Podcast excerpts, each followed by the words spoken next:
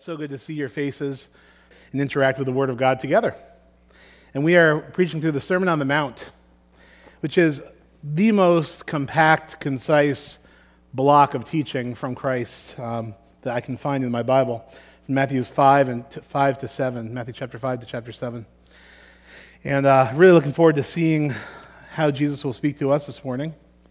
But I have had something bubble up, a prayer bubble up in me that I, I would ask you to join, join me in this prayer.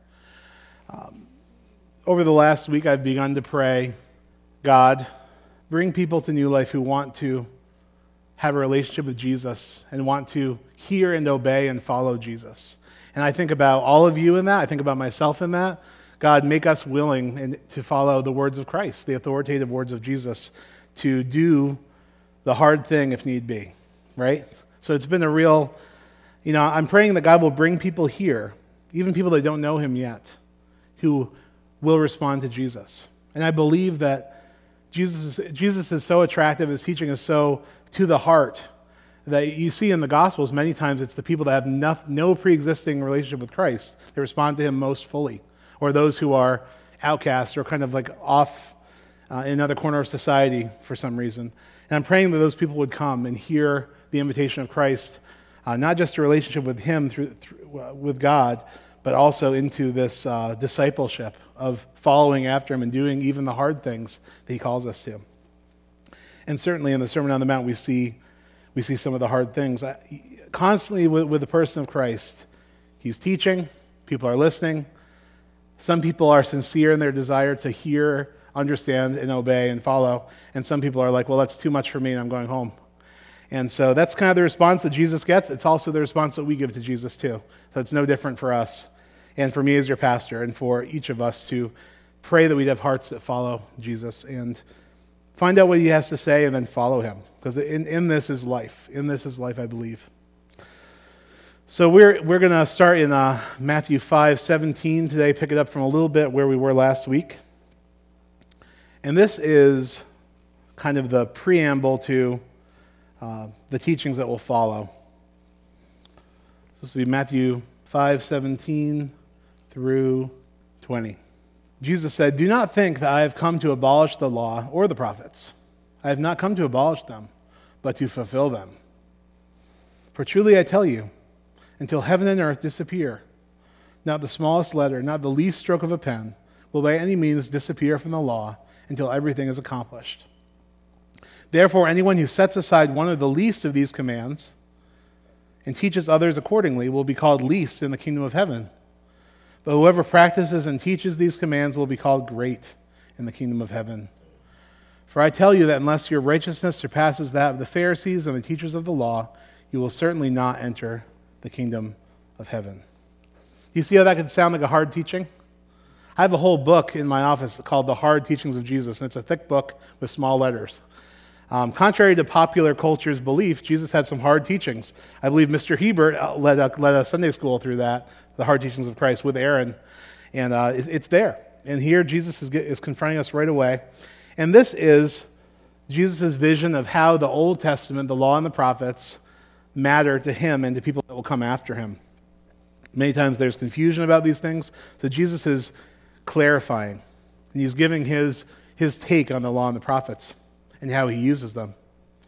You may have heard this quote, it's, it's, it's attributed to uh, Mark Twain, but Mark Twain allegedly said, It's not the parts of the Bible that I can't understand that bother me, it's the parts I can understand. And um, Jesus is now explaining uh, his, his take on the Old Testament, on the law and the prophets, and in a way that we can understand. So Jesus starts out this passage saying, Do not think I have come to abolish the law or the prophets. Why would Jesus say this? Because people in his audience were thinking that he came to abolish the law and the prophets. So Jesus, you know, has a, has a, has a way of knowing what people are thinking before they say it. And he looks at their faces, he looks at the crowd, says, These people think I've come to abolish the law and the prophets. So he wants to, he wants to uh, illuminate them about how he thinks about these things. Uh, Jesus sees this very diverse crowd, and and in the, in the crowd are the, the uh, you see in the end of the passage, the Pharisees and teachers of the law. That's one class of people in the crowd, the Pharisees and teachers of the law. And these are the people that everyone thought were the religious elite that got it right. They scoured the Old Testament, they tried to obey every command. They, they, were, they were legalists in a way. And also in the crowd were people who were what we call minimalists, people that are wondering what's the bare minimum of what I have to do to follow Jesus. So in the crowd, like in any crowd today, you have legalists and minimalists. And, uh, you know, as, as I've defined those words. And Jesus starts this passage saying to both the legalists, the law people, and the minimalists, how little do I have to do? Do not think I've come to abolish the law or the prophets. I've come not to abolish them, but, but to fulfill them. In both groups, people were wrongly thinking that Jesus was breaking the law, abolishing the law and the prophets, or trying to abolish them, or get rid of the Old Testament in some way, which bothered everybody. But Jesus says to both groups, no, that's not what I'm doing. What I'm saying is that the entire law and the prophets are summed up in me and fulfilled in me, and summed up in these two ideas love God with all of your heart, your soul, your mind, and your strength. That's underneath everything and love your neighbor as yourself, or the golden rule do unto others as you would have them do unto you. These two commands, Jesus says, sum up the entire law and the prophets. And this is very threatening to all of the groups that would have been listening to Jesus, to the legalist who is listening to Jesus, who, who enjoys nitpicking other people's lives and nitpicking their own lives with the letter of the law. Jesus saying that the whole thing is summed up in these two commands is taking away their criteria to nitpick everybody and nitpick themselves. Also, for the, for the minimalist who's trying to, who, who actually probably desires that Jesus would just dismiss the law and the prophets and say they, they're not relevant today, for the minimalist, Jesus says, no, actually, there's more to it than that. Not the smallest pen stroke or, or dot from the Old Testament, from the law and the prophets, is going to pass away, uh, but it's been fulfilled by me, and it's fulfilled in love. So, Jesus, just by saying that he didn't come to abolish the law and the prophets and saying that he came to fulfill them, and declaring the most important laws of love for God and love for others, is standing in condemnation of the legalist and in condemnation of the minimalist, um, offering everyone a more difficult path they have to choose into going forward. And he begins teaching some hard teachings that he says are a reflection of the greatest command to love God and to love other people. And it's hard, this is a teaching that's hard for Jesus' original hearers as it is for us. We're not so different from his original hearers in this passage. You know, Philip Yancey, I remember uh, in the 90s, he wrote in a book, Jesus is not Mr. Rogers with a beard. He's, a, he's not uh, this person who's sort of milk toast and demure and just, oh, I hope you follow me. You know, Jesus is challenging. And sometimes we'd rather he didn't articulate what he meant by different things. But he does. He makes it clear. He makes his ethics clear. And uh, it gets to the heart many times of our own sinfulness, our own desire to do our own thing. And with Jesus, you know, with his teachings, this is one of those cases of what we don't, just because we don't know something doesn't mean it doesn't hurt us. If we don't follow the teachings of Jesus, you know, it can, it can hurt us. So to break Jesus' commands, to not follow Jesus' example, uh, to dig into these, these, these laws through the filter of Christ, is, is something that hurts us and those around us. So Jesus does not go easy on the law and the prophets, but he interprets them according to the deepest level of the original intention of the author because Jesus is God in the flesh. Jesus is God, the Word of God that was with him in the beginning, through whom the world was created. Jesus knows the intention of the law, so he's able to simply say, This is what it means. You've heard it said this, this is what it means. And that's what he begins to do he begins to, say, You've heard this, but I tell you this. And it just starts to heat up. It really starts to heat up. And, uh, it's pretty, it's pretty uh, stark, the kind of things he starts to teach. He says things like, if you don't follow these things, you're in danger of the fire of hell. Things like that. You're in danger of, be, of, of being refuse and burning if you don't put these things into practice. You're in danger. Years ago, I was talking to a brother in Christ, um, and he was describing his dysfunctional family that he grew up with and what it was like growing up in this system, this family system, where it seemed like mom and dad were competing to see how abusive they could be towards their kids. And then, as, as in these systems, uh, family systems, the older kids started to do that to the younger kids as well. And my friend was one of the youngest kids in the family, so he got the brunt of his parents and of his siblings. And the story, the story was so extreme to hear and so troubling, yet it was his experience. It was his objective experience growing up. And I remarked to him, you know, it sounds almost as if your parents ha- are dealing with some sort of mental health issues or untreated emotional problems. And I'll never forget his response to me. He said, No, they're not. This family became this way over time. Over time, as my parents continued to be abusive, as they continued to choose over and over again to act in unloving ways uh, toward each other, towards the children.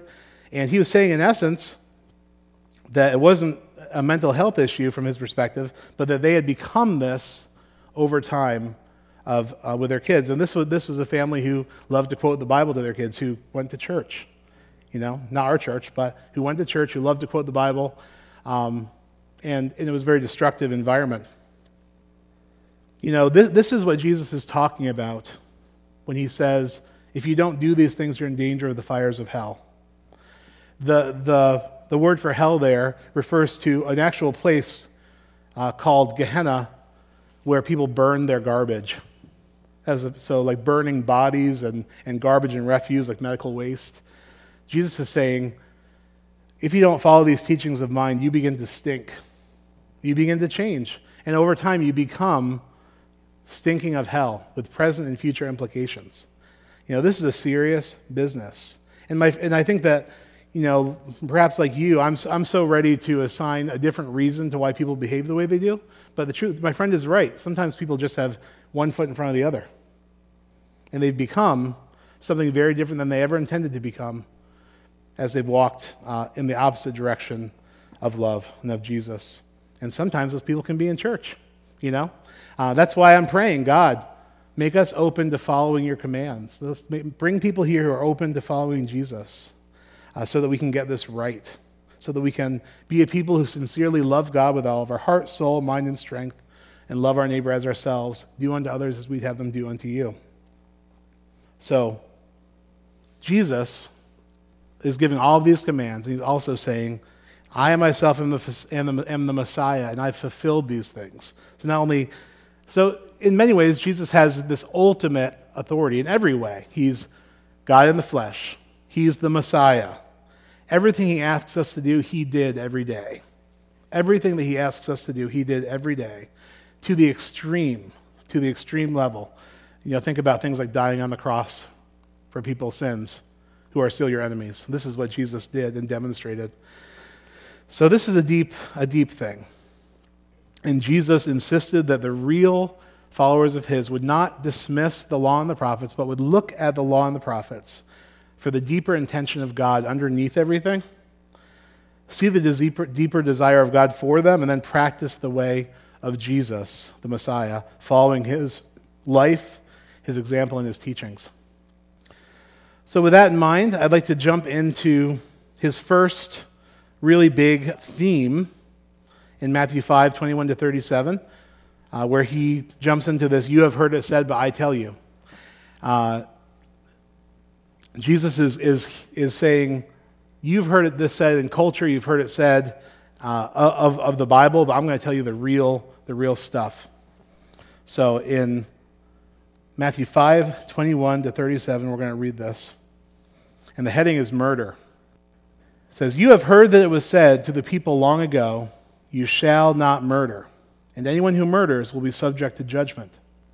But I tell you that anyone who is angry with a brother or sister will be subject to judgment. Again, anyone who says to a brother or sister, Raca, is answerable to the court. That means empty headed, foolish, if you will. And anyone who says, You fool, will be in danger of the fire of hell. Therefore, if you are offering your gift at the altar, and there remember that your brother or sister has something against you, leave your gift there in front of the altar. First go and be reconciled to them, then come and offer your gift. Settle matters quickly with your adversary who is taking you to court. Do it while you are still together on the way, or your adversary may hand you over to the judge, and the judge may hand you over to the officer, and you may be thrown into prison. And truly I tell you, you will not get out until you have paid the last penny. This is the word of Christ.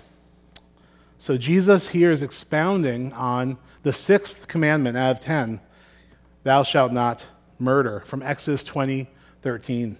The commandment that Moses brought down the mountain to tell the people of Israel how God expected them to behave with one another. And this is something we can all agree on. Do not murder is a pretty good commandment. Most people think that's a good idea not to murder people.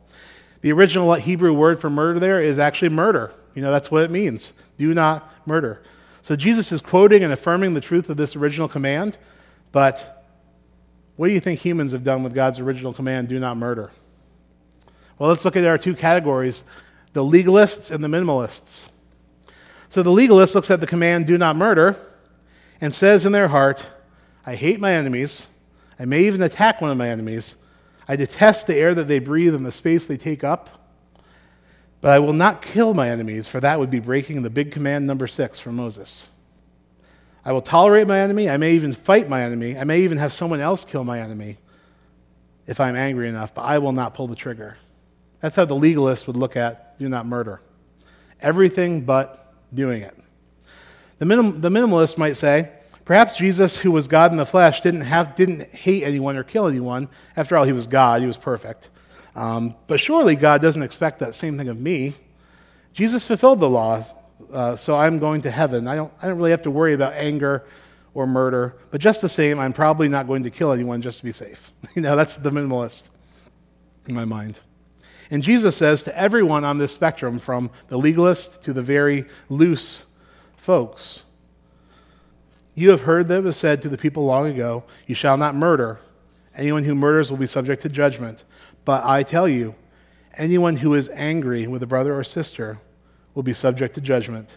Anyone who says to his brother or sister, Raca, is answerable to the court. Anyone who says, You fool, will be in danger of the fires of hell. Jesus says that God's original intent in giving this command was not simply that we wouldn't murder each other, which seems like a rather minimal requirement from this verse, but Jesus tells them that when someone is, says to this, this crowd, when someone is angry in their heart or calls a brother or sister a fool, that they start to stink like hell. They just start to stink. In the Old Testament, anger is taken seriously, but not, not not as seriously as Jesus brings into focus here. This is a really serious teaching. And, um, and the idea of murder, Jesus has taken and expanded it and deepened it to include anger. So Jesus is pulling back the curtain on God's thought process when he gave that original command, uh, You shall not murder.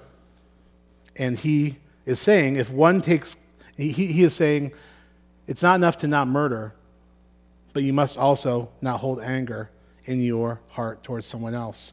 Jesus is saying if you take care of your anger, there's not going to be any murder. It's kind of like um, love the Lord your God with all your heart, soul, mind, and strength. Love your neighbor as yourself. Has that sum up the law and the prophets? Because if you do that, you're not going to break God's law. It's going to be all inclusive. So Jesus says, if you shall not murder, but if you, and if you, but if you take care of your anger, murder will never happen. So Jesus redefines murder for us. And he includes anger in that category, something that we are very okay with. Something that we are very, very okay with. With the people that we love in our household, with friends who betray us or who we have an issue with, and through our adversaries in society. We see a lot of murder happening these days. Jesus redefines murder. You've heard that it was said to the people, You should not murder. But I tell you, anyone who is angry with a brother or sister is subject to judgment. Anyone who calls out to someone they're a fool is in danger of the fires of hell. The Old Testament law outlined tons and tons of situations in which people would murder each other and what to do about each of them. The legalists love that stuff because here's what you did, here's your consequence. The Old Testament had provisions for accidental murder, when you accidentally kill somebody, all the way to premeditated murder, to bring about God's justice in society. G- Jesus bypasses all that specific guidance, which is just, co- just common sense, wise guidance. He goes to the heart of the matter, namely, the desire in the heart of the person who has murder in their heart is what really convicts them if they are, have murder or not. Jesus says, Anyone who is angry in their heart is subject to judgment. If someone is angry enough to call someone a fool, which is, a, which is just a, a slur, a Raca, they become in danger of hellfire. You know, Jesus is not splitting hairs here, but showing how anger escalates and quickly in the heart from internal thoughts to external words to external actions. It happens very quickly. And this entire spectrum of anger is not acceptable to God, even though it's acceptable to us. It really is acceptable to us. Just think about yourself over the last week. It's acceptable to us, right? I, I can see it in myself. So Jesus prohibits anger, which goes from thoughts to words to actions, and says if, if you take care of the bitter root of anger, if you take care of the bitter root of anger, then you're not going to ever get to a place where you actually hurt somebody. Um, and if you take care of the bitter root of anger, the word says in Ephesians, then you don't give Satan a foothold in your life. There's only one place in the Bible that talks about giving your adversary a foothold in your life, and that's in anger that you hold in your heart. You give your enemy a place to stand and a hand and a, and a you know, a, a, a sturdy place to stand and wreak all kinds of havoc in your life when you hold on to anger. It kills you. So we don't take care of our anger. Uh, if we don't pull up those bitter roots of anger, we give the enemy a foothold. Uh, we hold murder in our hearts, according to Jesus. And Jesus' hard teaching here is that we, what we perceive to be inconsequential, just being anger, angry in our hearts toward another person, whether we say it or not, that God takes this extremely seriously. Extremely seriously. Listen to God trying to reason with one of our, one of our forefathers, Cain, in Genesis. This is really early in, in the Bible. This, the Lord actually gives him some free counseling. The Lord says to Cain, Why are you angry? Why is your face downcast? If you do what is right, you will, will you not be accepted? But if you do not do what is right, sin is crouching at your door. It desires to have you, but you must rule over it. The next verse says, And now Cain said to his brother Abel, Let's go out to the field. While they were in the field, Cain attacked his brother Abel and killed him. Right after his counseling session with God. That's how fast that went.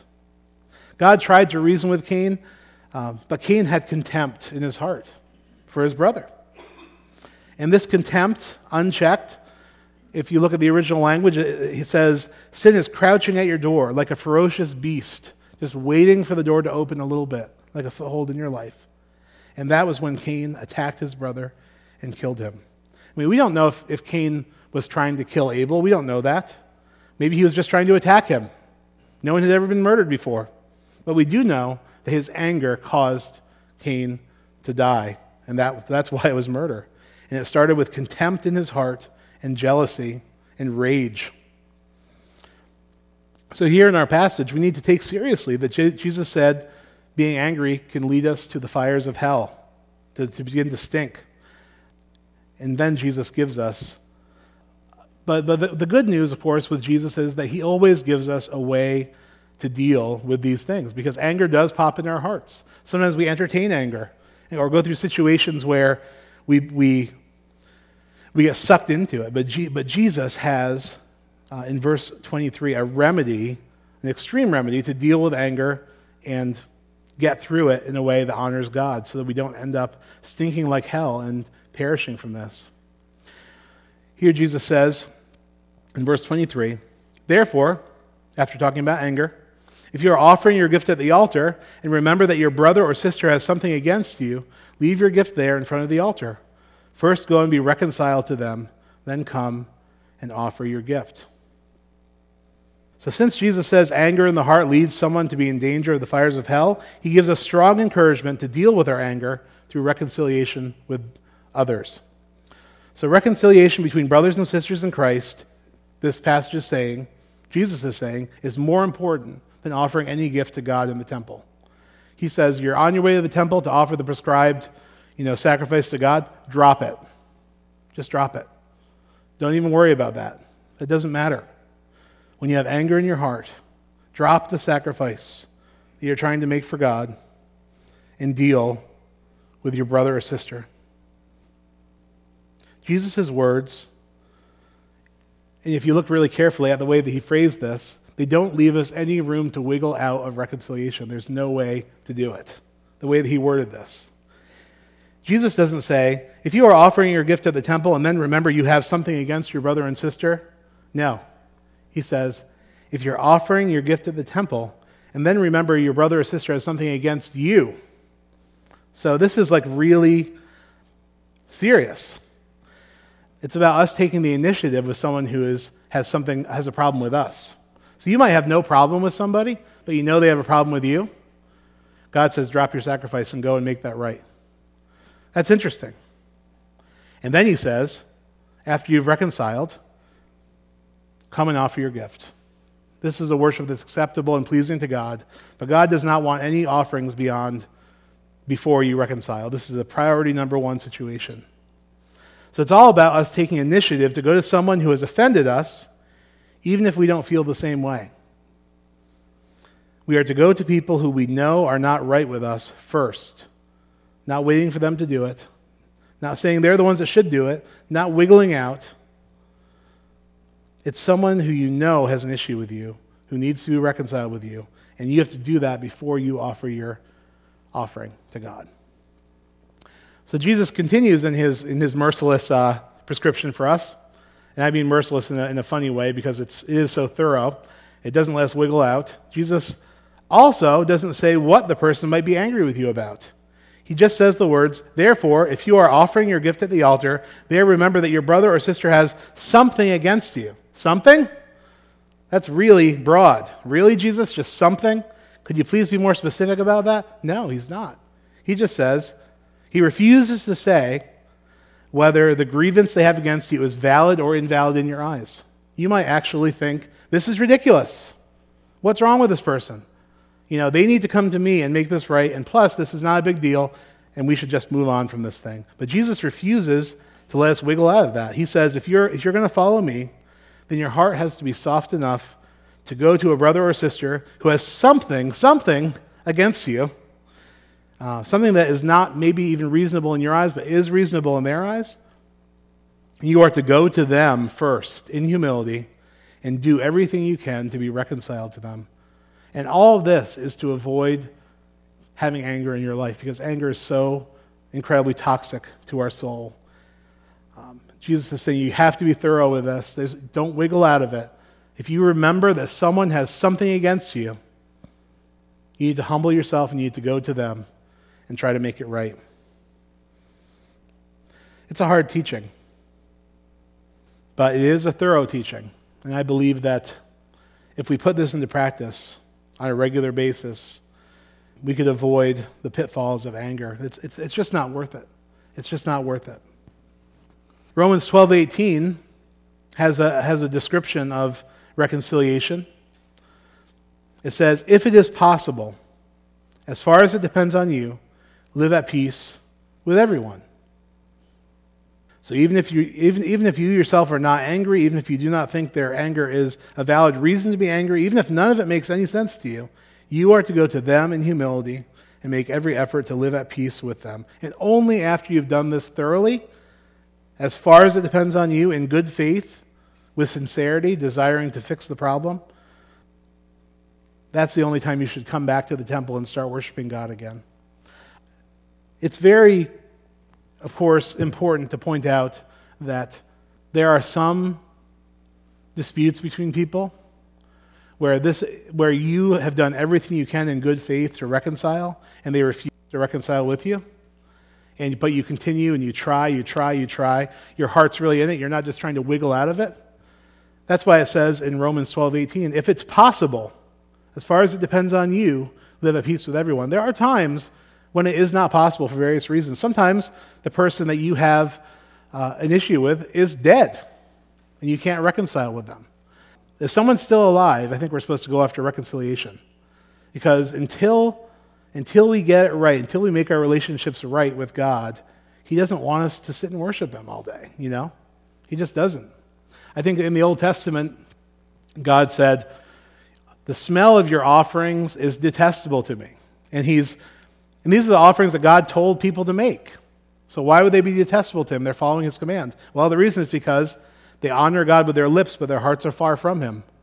You know, they neglect the weightier matters of the law, you know, justice and uh, reconciliation.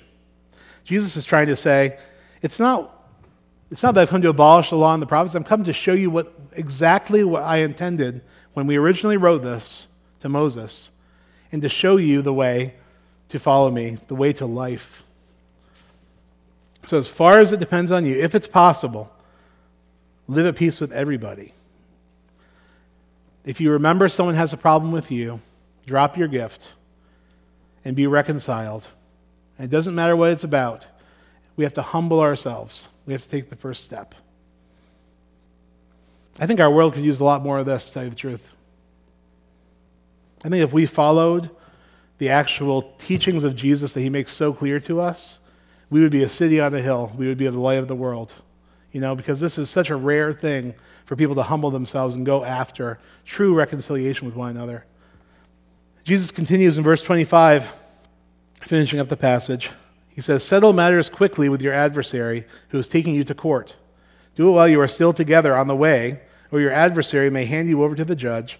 The judge may hand you over to the officer, and you may be thrown into prison. Truly, I tell you, you will not get out until you have paid the last penny. So Jesus moves out from this smaller picture of, of a relationship that needs to be reconciled, and then he, he brings us into this legal situation uh, where there's an adversary suing a Christ follower. We don't know if that adversary is a Christian. Uh, I think that the implied thing is if, if two Christians are suing each other in church, you know, guys, come on, figure this out.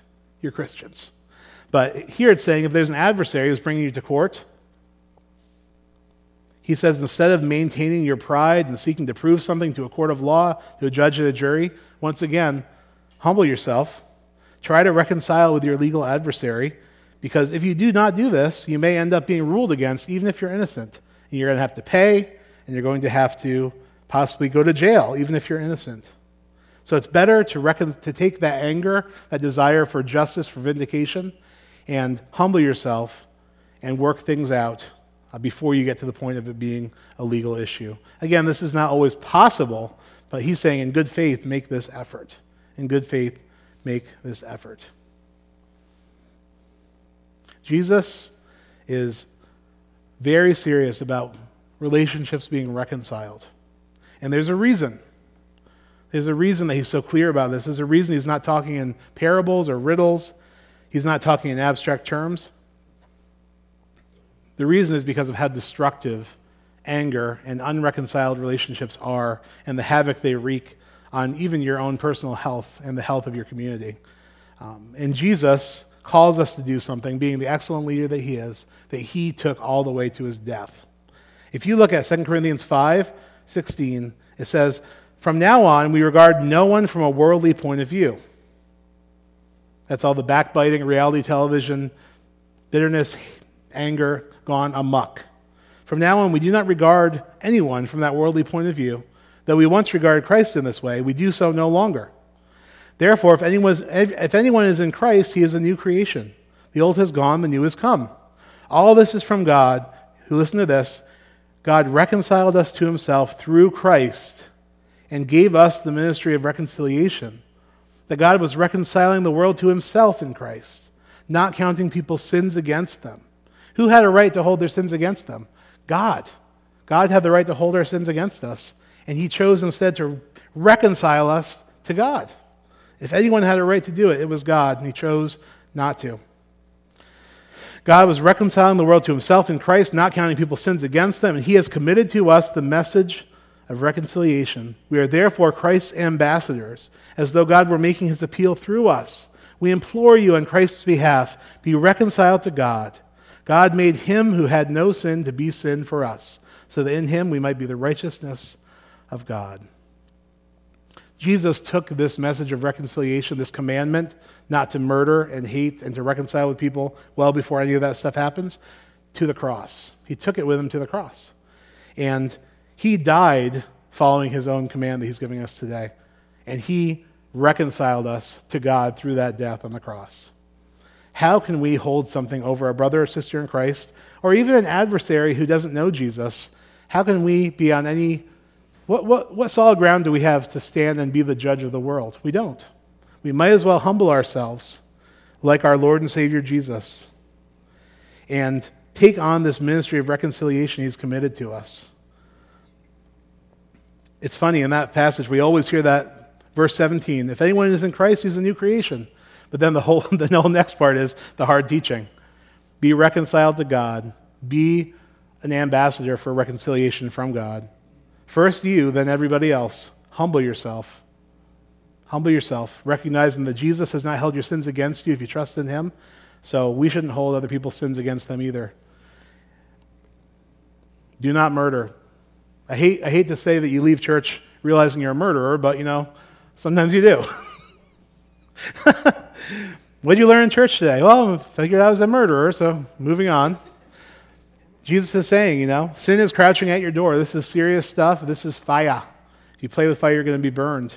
And um, anger is the foothold of the adversary, and it doesn't take a lot to drag you into the muck. So let's, uh, let's pray as we seek the grace of Christ. The good news of this passage is that God has reconciled us to himself through Jesus. He does not hold our sins against us. Even if you have had and hold anger in your heart towards a brother or sister in Christ or towards someone else, um, God does not hold your sin of anger against you if you trust in Jesus. He, there's no condemnation on those who have anger. There is simply a, a line in the sand and a desire from this day forward to be reconciled with people, to humble ourselves, to, to, to, to, take on ourselves this ministry of reconciliation, that once we've been reconciled to God, we can reconcile with anybody. Father God, I pray for your people that we would be a people who hear and, and desire to obey the teachings of Jesus, Lord. These are tough teachings. I pray that we would become a people who are comfortable putting these teachings into practice. And I pray that you would draw people into this church fellowship who desire to follow Jesus as well. Lord, we are all humbled by the words of Christ. We are all humbled. Some of us are like the legalists in our personality. Some of us are like the minimalists, and we just, we just feel anxiety when we hear these, when we think about the complexity of things. We thank you for making it so simple, though. You have made it so simple. So I pray that we would humble ourselves like Jesus, that we would glorify God by rooting out anger in our hearts. And if there is someone that we need to be reconciled with, as far as it depends on us, Lord, give us the strength and give us the grace to be reconciled with people that we are in wrong relationship with right now. The anger would not grow in our hearts, into our lives, into our families. We all are just your children, Lord. We're all so dependent on you for your grace, for your help. But we, in my heart, Lord, I know that I'm not completely pure hearted, but I want, I want to desire to follow Jesus' teachings above all things. I want that so badly for myself. And I know that many here feel the same way. So, God, give us grace to be your ambassadors, ministers of reconciliation, to be reconciled to you, to reconcile others, even to play a part in reconciling two other parties that are struggling together as Christians. And may your body be unified, may your body be built up and strengthened so that the testimony of Christ can be stronger, so your light can shine brighter so we can be the salt of the earth, the city on the hill for you. Pray this in Jesus' name. Amen.